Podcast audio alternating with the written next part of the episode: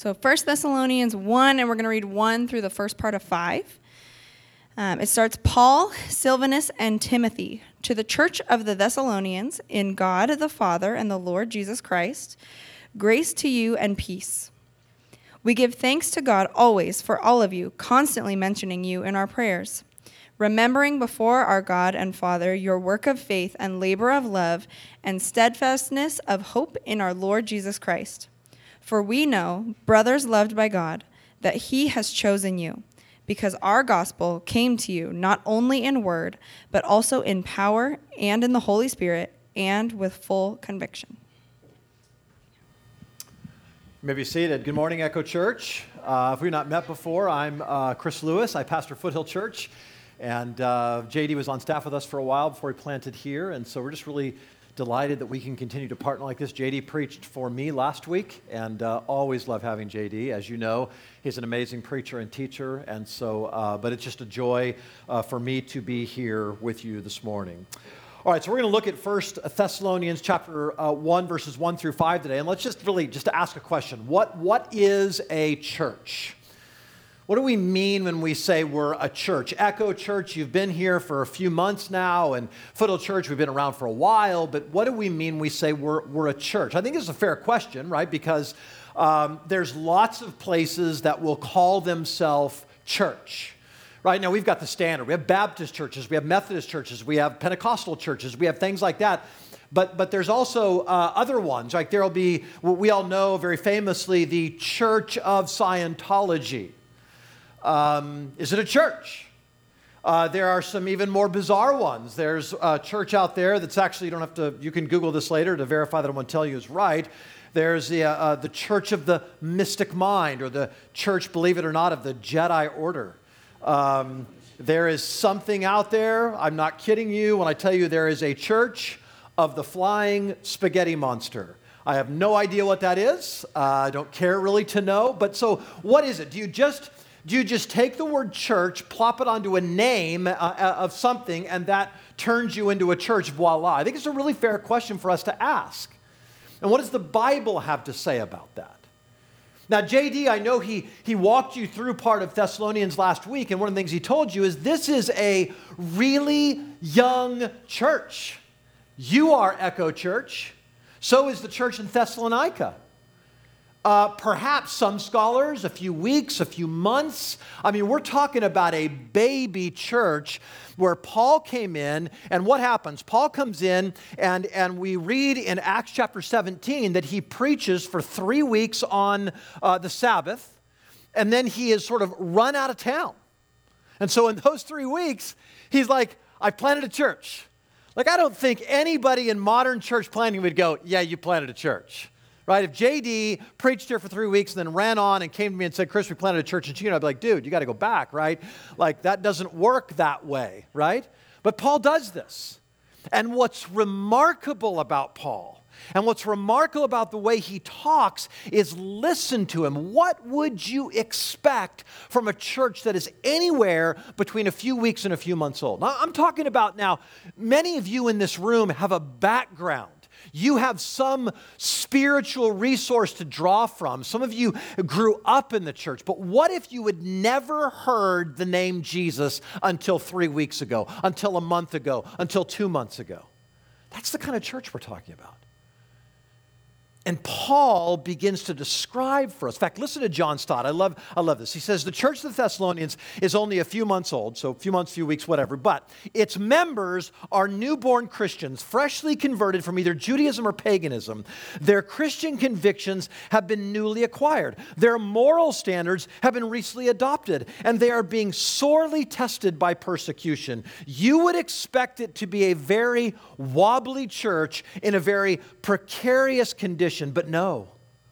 Paul is confident about it because he knows it is God's church and because he has confidence in God. So now watch what Paul does. Now, I'm going to I'm going to kind of flush out what I think are four characteristics of a biblical New Testament church that you'll find here in, in 1 Thessalonians verses 1, 1, 1 to 5. Okay, so, so we'll, we'll walk through this and it tells us something about the nature of a true church. This is not all the Bible has to say about what a church is, But I think this is a great place to begin. We think, what, what does it look like for a young church, Echo, to be the church of Jesus Christ? So I want you to just show you a few things. Number one, notice he says the church is a community that lives in God the Father and the Lord Jesus Christ.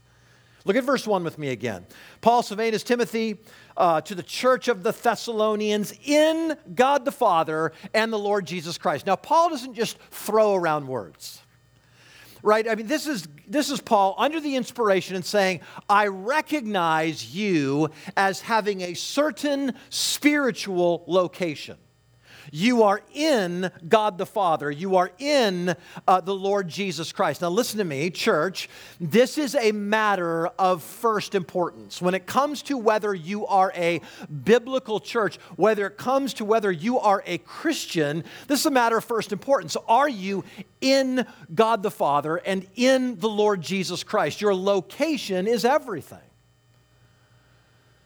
Like, like it, it's, it's everything about you. And so he looks and says, Here's what I recognize about you. And this is incredible. Here's a few weeks, few months old. And Paul says, I see, I know that where you live is in God the Father and the Lord Jesus Christ.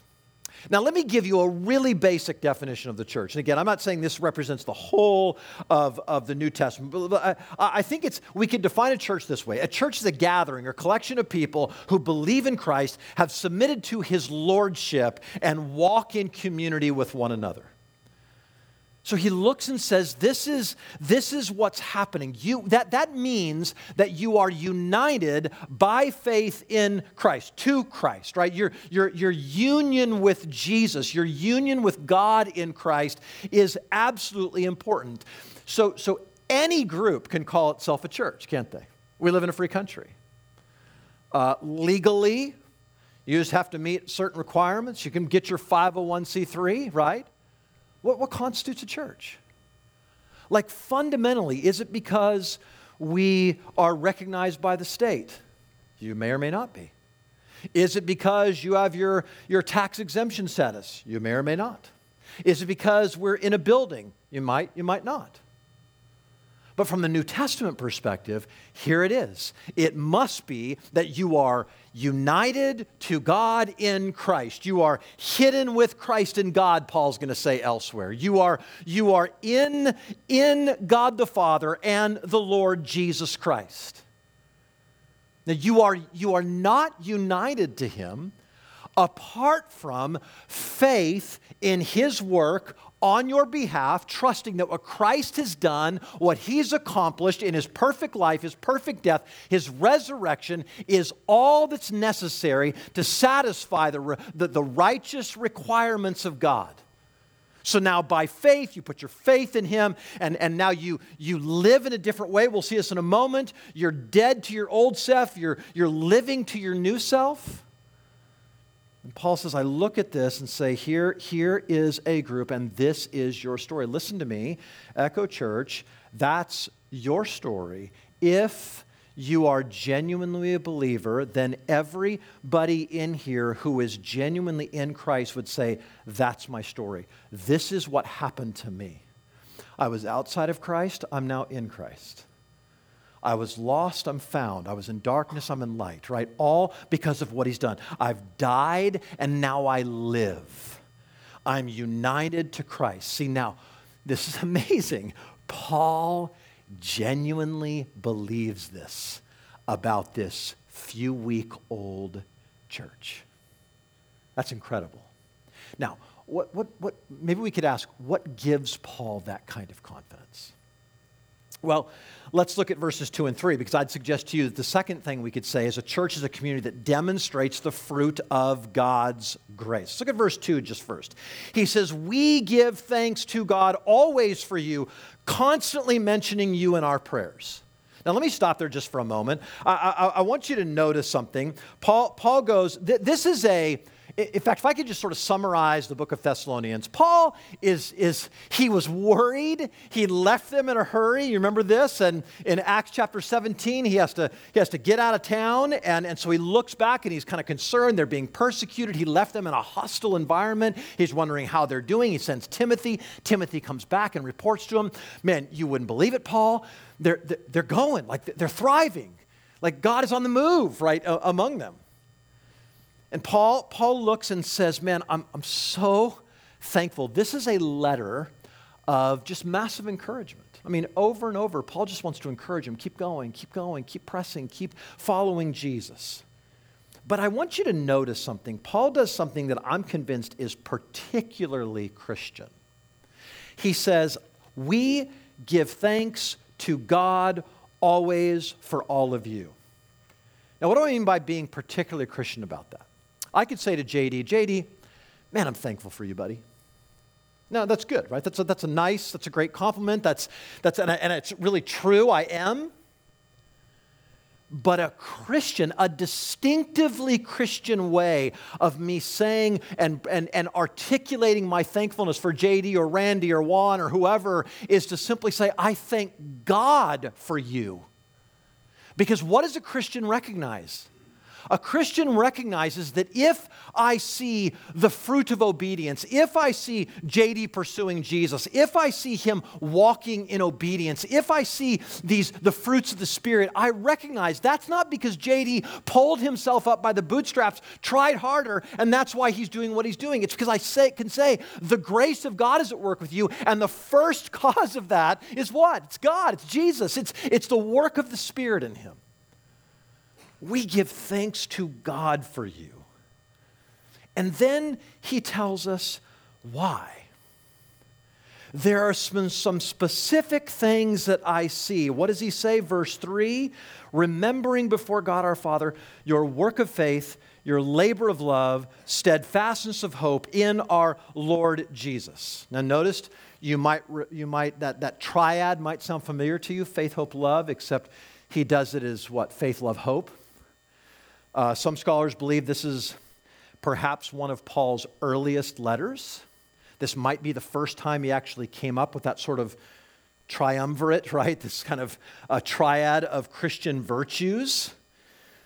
And Paul says, Man, I'm thankful I see these things. What does he see? Now, in the ESV that we're reading from, the English Standard Version, it just says what? Work of faith, um, uh, uh, uh, labor of love, steadfastness of hope. That of is a, is, a, is a grammatical term, a word called a genitive. And, and if you study the grammar of Greek, uh, it, it, you know, when we just hear of, we kind of like, what does that mean? The NIV, some of you might have the NIV, is actually pretty helpful at this point because it's going to take that word of and it's going to flesh out what really is the meaning of that of. And it's going to say that, that, that it's a work produced by faith, a labor prompted by love, an endurance inspired by hope. That's the idea behind that little word of. That these virtues come from something. Right? It's not, it's not, I have the virtues and, and, and, and then I, I get, or I, I do these things and get the virtues. It's that God, God gives me these virtues and it produces something. That's crucially important. Now, now, notice something about this. Genuine faith, we could say it this way, produces work, love prompts labor, hope fuels endurance. Labor, work, endurance. Like these are really sweaty words, aren't they? This is hard. This is this is um, we, we, we can never believe that what Christianity will do is make us lazy. In fact, what it will do is produce something. It'll produce a labor that is coming out of love. It'll produce a kind of hope, right? That, that, that, that comes, that, that, that produces endurance, right? So I endure because I hope. I, I labor because I'm loved and love. I, I work because I have faith. This is so important.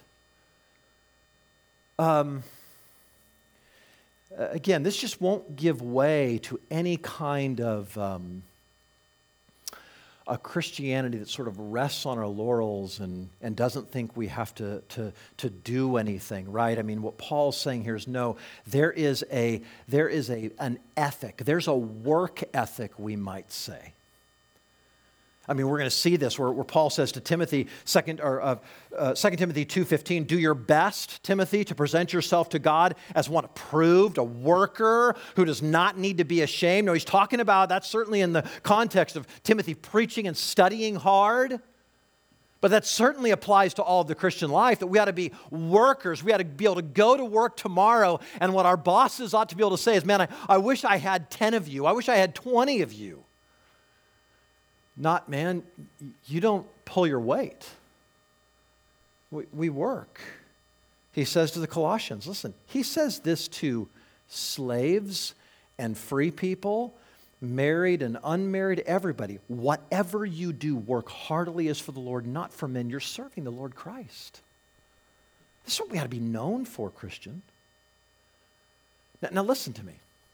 In other words, what Paul's saying is, I, I look at you, and one of the reasons I'm so excited, and one of the reasons I can say I see that, that you are in God the Father and the Lord Jesus Christ, because I see this fruit. See, see Paul's going, you know, um, I, I, I, he's not excited. Paul's not excited because he went to Thessalonica, got to go down to the amphitheater, put signs up about a crusade, had thousands of people join a crusade, and then when he gave an altar call, a bunch of people came forward and went, Yes, now I know. No, he looks and says, What makes me excited is I see actual fruit. I see a labor, I see an endurance. I see a hope, right? I see these things. I see work being produced. These people are different. If you ask Paul, Paul, how do you know this is a church that's in God the Father and the Lord Jesus Christ? How do you know that these people are actually Christian? He would say, because the invisible has become visible, the intangible has become tangible. I can actually look at their lives and see a difference. Listen, again, this is the story. You, you could look around the room, man. I mean, I know some of your stories. Have you heard JD's testimony?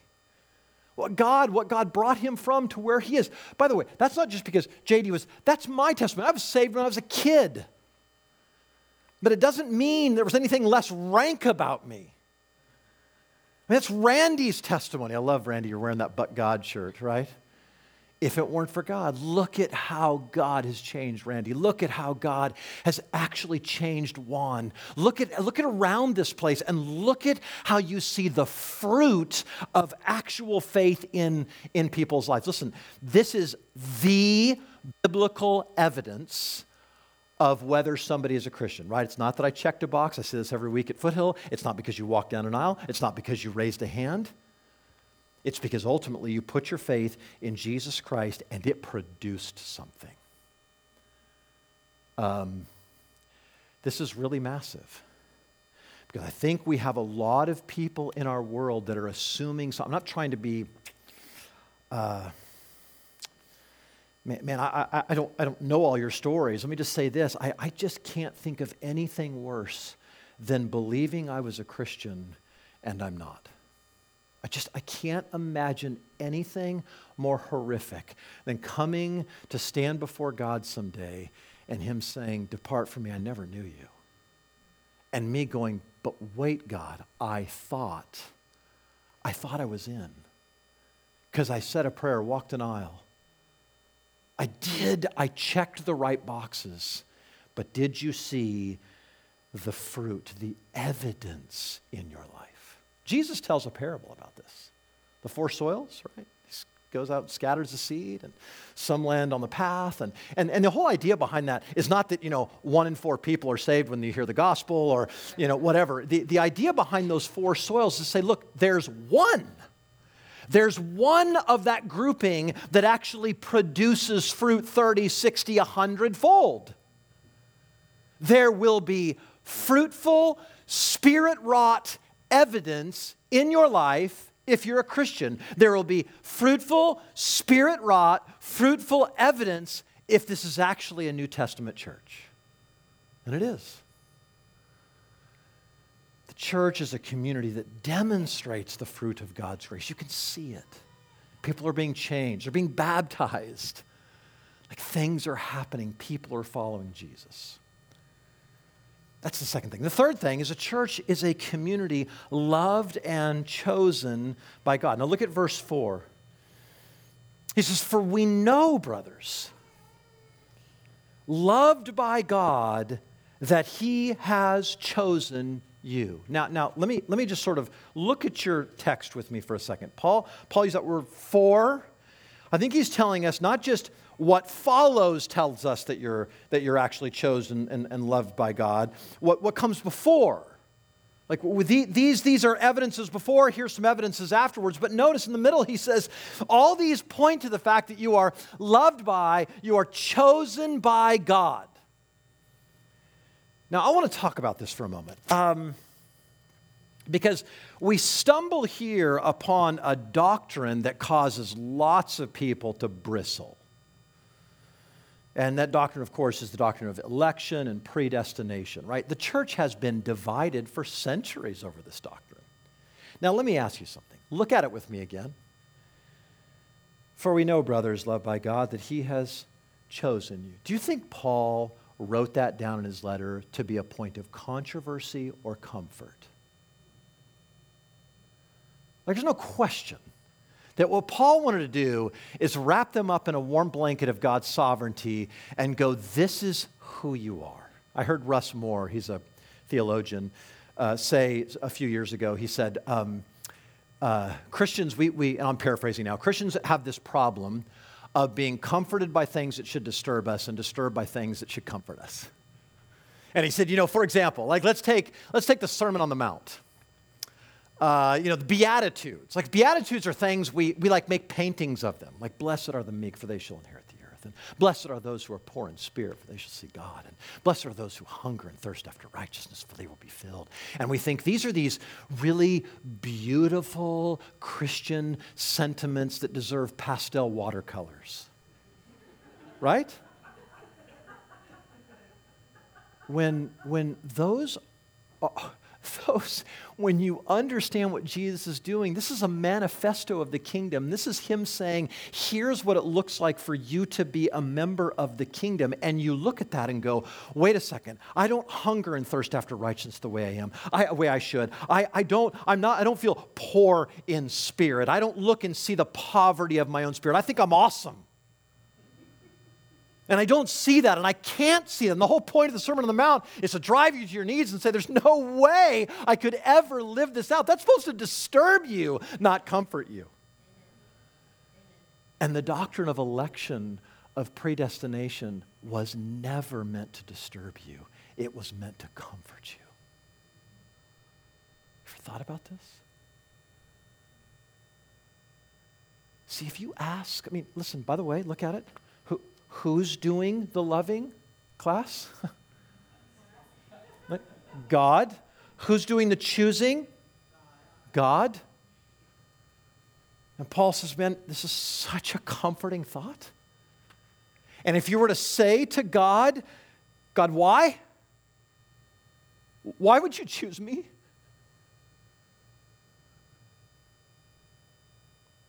God, why do you love me? Because I do? Just because I do. Okay, but, but why, right? There has to be something in me that you love. There's got to be something. Chris, I just love you. That's crazy. See, and when we ask why, I think this is the most important question we'll ever ask. Because when we get to the end of that and realize God saw nothing in JD or Randy or Juan or me or any of you in here, he, he, he just said, I just want to love you, then I realize I can't do anything to lose that love.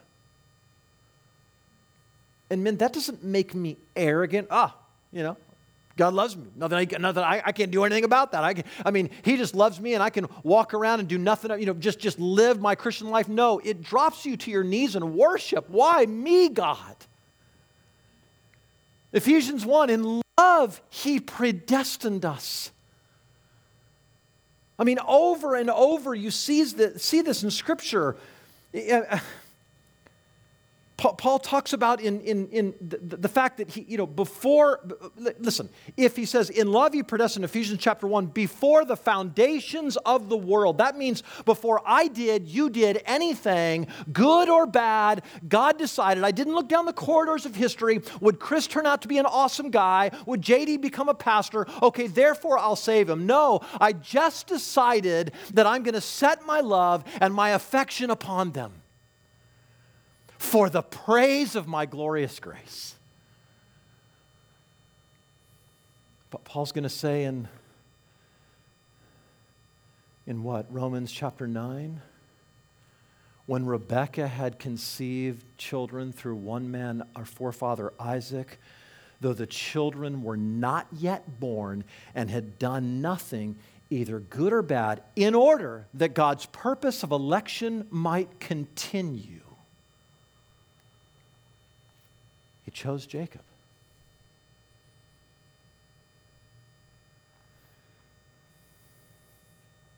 In Deuteronomy chapter 7, we read this powerful God's going to say, Man, it wasn't because of you. It was not because you were more in number than any other people that the Lord has set his love on you and chose you, for you were fewest of all people, but it is because the Lord loved you. So I tell you, this is this is supposed to be this, this really comforting thing. Listen, God doesn't love you or me or anybody because we're lovely. He loves us because He wants to love us. He loves us because He wants to set his hand of affection upon us. Now, listen, there's some people that say, well, see, you people that talk like that, well, then what's the point of going out and evangelizing? And I'm not going to get into the weeds on this other than to say, like, in other words, it negates the work of evangelism. That can't possibly be true because we just read in verse 4 that it causes, uh, 3, that it causes all kinds of labor, all kinds of work, especially kingdom work. That it will motivate you I want other people to know the love of God the way I know it. We'll never do that. It better not do that, or your theology is whacked. Because God says, I, I man, no, the, I, I, I chose you. I loved you. See, the primary, the first cause of salvation is what? It's God. Every time, it's God church is a community loved and chosen by God. And then finally, the church is a community marked by gospel power and results. You see that? Verse 5. Okay, because the gospel came to you not only in word, but also in power, in the Holy Spirit, with full conviction.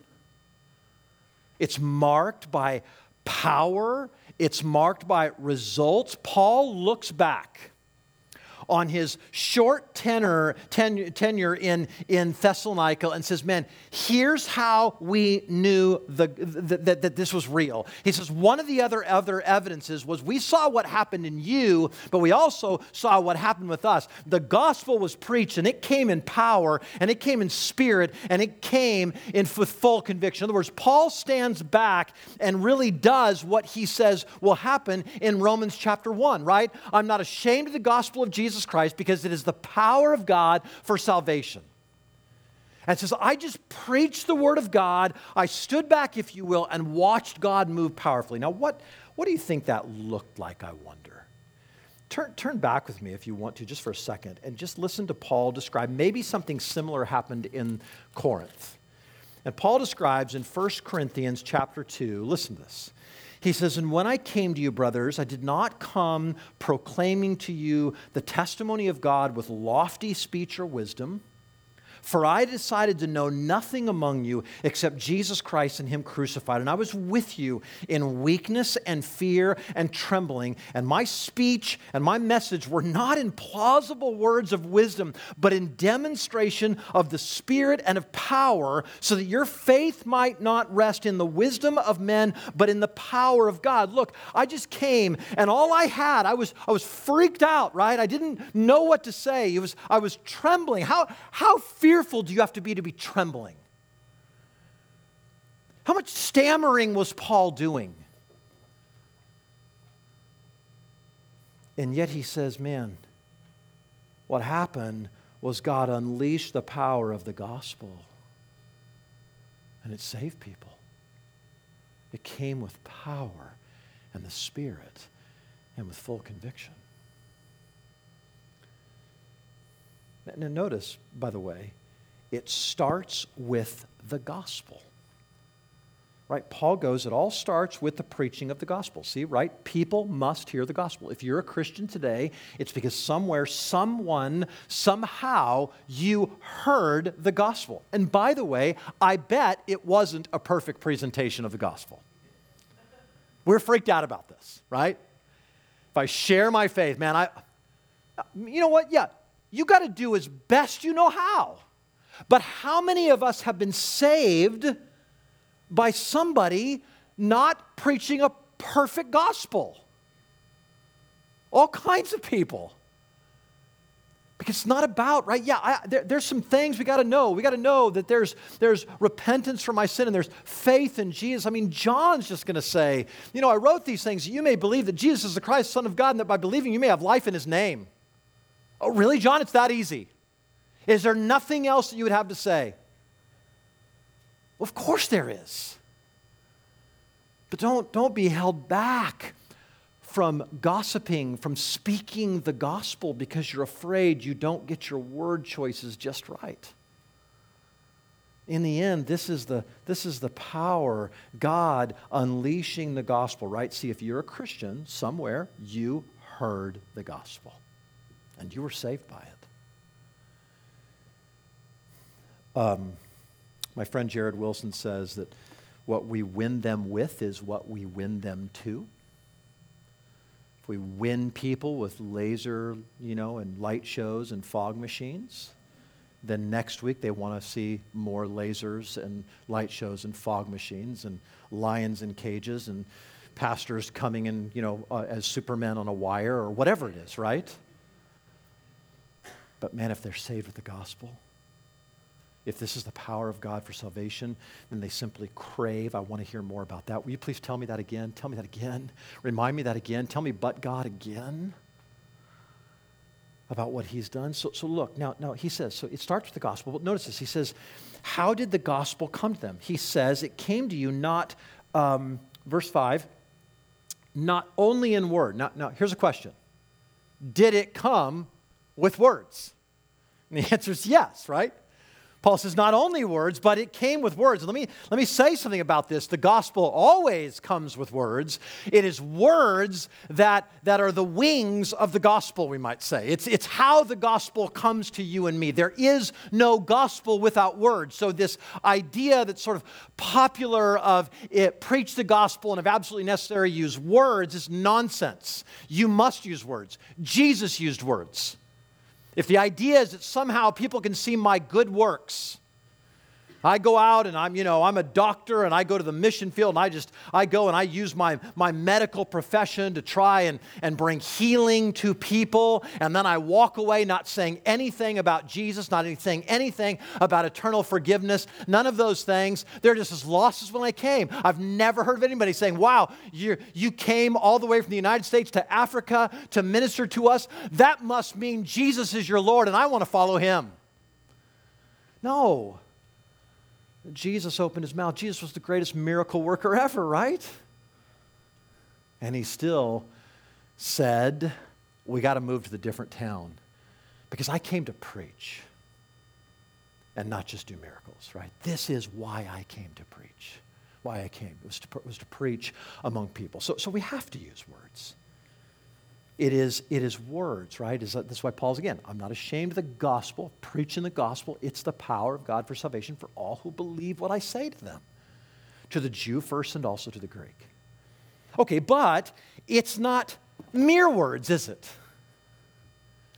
You know, it's possible for me or JD or anybody to stand up here and for what we say to be mere words.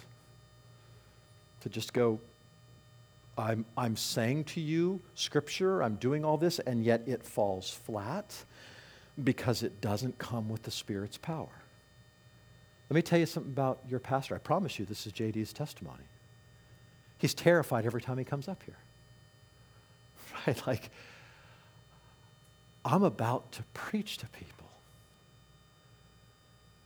and I got nothing. If the Spirit doesn't blow on this, this is mere words. I'm just desperate for you, God.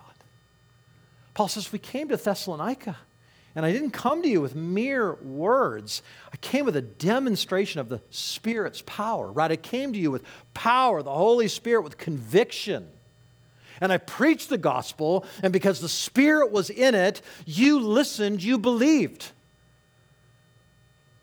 This is, look at, this is a mark that when the gospel is preached, people are saved. Jesus comes in Matthew chapter 9 and verse 9. He says to, to Matthew, he just says, Follow me. And Matthew says, essentially, I laid down my stuff and I followed him. What kind of power is that? I'm willing to leave behind everything. I'm willing to turn my back on my tax collecting ways and follow after Jesus. That's power. That's a picture of your salvation. This is God's call to you in darkness and saying, Come to the light, and you come. The Word and the Spirit. Listen, be really careful. Like, there are some, you, you, you'd look at some churches and go, man, they're word churches. They're heady, doctrinal, theological. And there's churches we say, and there's spirit churches. They're emotional, they're crazy, right? I'm kidding, right? But now, what happens? What happens? We tend to separate these worlds. Careful. They were never meant to be separated like that. I came with the gospel. I came with it came with power the Holy Spirit with conviction. Let, let, me quote John Stott one more time. I love this. He says, The Word of God is the Spirit sword. The Spirit without the Word is weaponless. The Word without the Spirit is powerless. Amen. We need, oh, praise God that you hear the Word here every week. Seriously, I, I'm so thrilled at that. But what you need, what you should be praying for your pastor, what you should be praying every week is God, I pray that when JD steps into this pulpit, that what he will be anointed, like, like Martyn Lloyd-Jones used to talk about, about this unction, this, this power in the preaching of the Word of God. Can I just take an aside here? One of my favorite stories about Martyn Lloyd-Jones. Um, he was asked one day, to preach in front of the Queen of England. And he agreed that he would do it. She could come see him preach the Word of God. And uh, this was actually told me by his grandson. And, and he said, I was asking him, like, he, he was a spirit guy. Yeah, how, how, like, tell me how what that looked like. He said he, he genuinely believed in the power of the Spirit and the preaching of the Word of God. And so the story goes, he said that, that, he, that, that, the Queen's emissary, whatever this person is called, came to Martyn Lloyd-Jones, and he was a preacher in the, in the 1940s and 50s, 30s, 40s, 50s, if you don't know that, and he, in England, came to him and said, said um, Dr. Jones, you, you have 12 minutes to preach before the Queen. Now, if you were him and that was your opportunity, you'd be like, uh, uh, most people would be like, oh, oh okay, I'm going to I'm going to make sure I'm really good about this. I get an opportunity to preach the Queen. Dr. Jones said, uh, That's not how this works. He's like, What do you mean?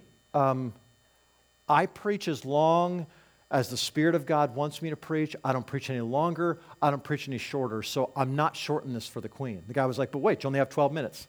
No, I don't. And he said, You mean you don't want to preach to the Queen of England. She said, He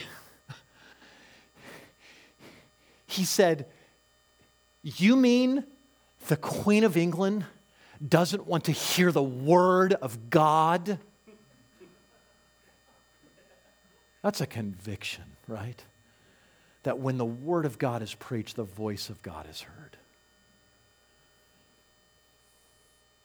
So, so church, We don't preach with mere, with mere words, we preach with power. Okay, so, so let, me, let me end with this, and I'll, I'll be done. Um, like how, how can we evaluate maybe you're new maybe you're new to this church and let me just kind of maybe maybe you, have seen here's some of the marks that you ought to see but let, let me give you kind of some some marks of what i think are like um, uh, uh, uh, marks of, of genuinely authentic biblical churches okay? Now you all know of nine marks. I'm not trying to imitate that at all. In fact it was helped by um, a guy named richard phillips as i did this but but um, let me just walk through these. I'm going to be brief here. So you can take these down if you want to write these down. I think this is helpful. I think this is for you. Listen, I, as I did these, I preached this sermon a few weeks ago at Foothill, just full disclosure. And, and I, I, I remember thinking, God, I, I, I, want these to be true of Foothill. And as you think about Echo, you want these to be true, true of Echo, okay? Let's just walk through these. Number one is the Word of God taught plainly from the pulpit and received earnestly by God's people. Here's what I know I know this about Echo Church. The Word of God is taught from the pulpit. The question is, is it received earnestly? That's your question. Are you eager? Are you hungry? Do you walk in and say, This is my milk and meat? I have to have this. I can't live my Christian life without it. Number two is evangelism and spiritual growth based on God's word instead of popular methods and techniques. You know what I love about your pastor, JD? I've told him this to his face. He is one of the most insatiable, amazing, um, evangelistic disciple makers I've ever known. And he doesn't try to borrow some technique. Some of you have been discipled directly by JD. You know what he does. He sits down with you and he opens the Word of God. Let's do this together. Right? There it is. Is evangelism and spiritual growth at Echo Church based on God's word instead of popular methods? Number three, is there evidence of the Spirit's power working in lives through the word? Are people being brought to conviction? Are people repenting of sin? Are people walking away from sinful lifestyles? Number four, have long cherished errors yielded place to scriptural truth, however acceptable these errors are to the surrounding culture? Um, you guys have only been in existence a few months, so you don't really have long cherished errors as a church, do you? But let me ask you something personally. Has the Bible ever changed your mind about something? No matter what the culture is saying about it. You look and say, man, this is not popular. It's not going to make me more friends in the culture, but this is in the Bible. I see it, I believe it. I think that'll mark a New Testament church. Number five is the Spirit of God helping us battle sin and motivate service by bringing Bible verses to mind. Like, seriously. Like, like, you know what? That reminds me. That reminds me of this or that psalm. I'm not saying you can quote chapter and verse. Maybe you can, maybe you can't. But there's a sense in which you're growing in your knowledge of the Word of God. And because of that, you're able to battle sin. It motivates you for service because you know the Word of God. The question is do you know the Word of God? Are you growing in that? Are you in mining God's word? Are you, are you saying, man, I need to know more of this? I need to learn how to do this so that, so that I can grow in that? Number six, are people working out their faith and learning to walk in more and more obedience to Christ? Right? This is, this is 1 Thessalonians chapter 1. I'm working out my faith. I'm learning. I'm, I'm becoming more obedient, not less obedient, not more licentious, not how close to the line. No, man, I just want to follow Jesus as radically and hard as I can. Number seven, are people laboring in love by sacrificing time and talent and treasure for one another and for the kingdom of Christ? Are you doing that? Like, look, I don't know all of you. But I know there's tons of needs at Echo Church. Do you come and warm a seat and go home? Or do you sacrifice your time? Say, JD, say to uh, other leaders around here, what can I do? How can I? I mean, I'm motivated because the Spirit of God, this is a gospel impulse of somebody who has been changed by the Spirit. And then, number eight, are people willing to endure suffering and persecution and disfavor with the culture because of their greater hope in Jesus Christ and his promises? Ultimately, is that how you look at it? That this light and momentary affliction is not worth comparing to the glory that is revealed to the sons of God? That while the creation groans, I look and say, man, I eagerly await for that day when Jesus Christ will come? When He's my hope, so, so I can make it through the persecution, I can make it through the suffering, I can make it through the circumstances, that doesn't cause me to walk away from my faith. That, that, that anchors me even further, knowing that really my only, my greatest hope is the return and being forever with Jesus Christ. That's the mark. These are, these, are, these are some of the marks that Scripture gives us. Here's what we have in 1, in 1 Thessalonians chapter 1. It's a community that lives in God the Father, the Lord Jesus Christ. It's it's a community that demonstrates the fruit of God's grace. It's a community loved and chosen by God. And it's a church community marked by gospel power and results. Echo, that's my prayer for me, for you individually, and for you and us corporately. Let's pray. Father, thank you. Thank you for your word, and thank you for the ways that you challenge us and equip us and rebuke us and Train us in righteousness through your word. So I pray today, Echo Church would be trained to pursue fully uh, Jesus Christ, to pursue fully what it means to be a church that is on mission for the cause of the kingdom and for the ultimate glory of Jesus and the joy of all people. And we ask this in Jesus' name.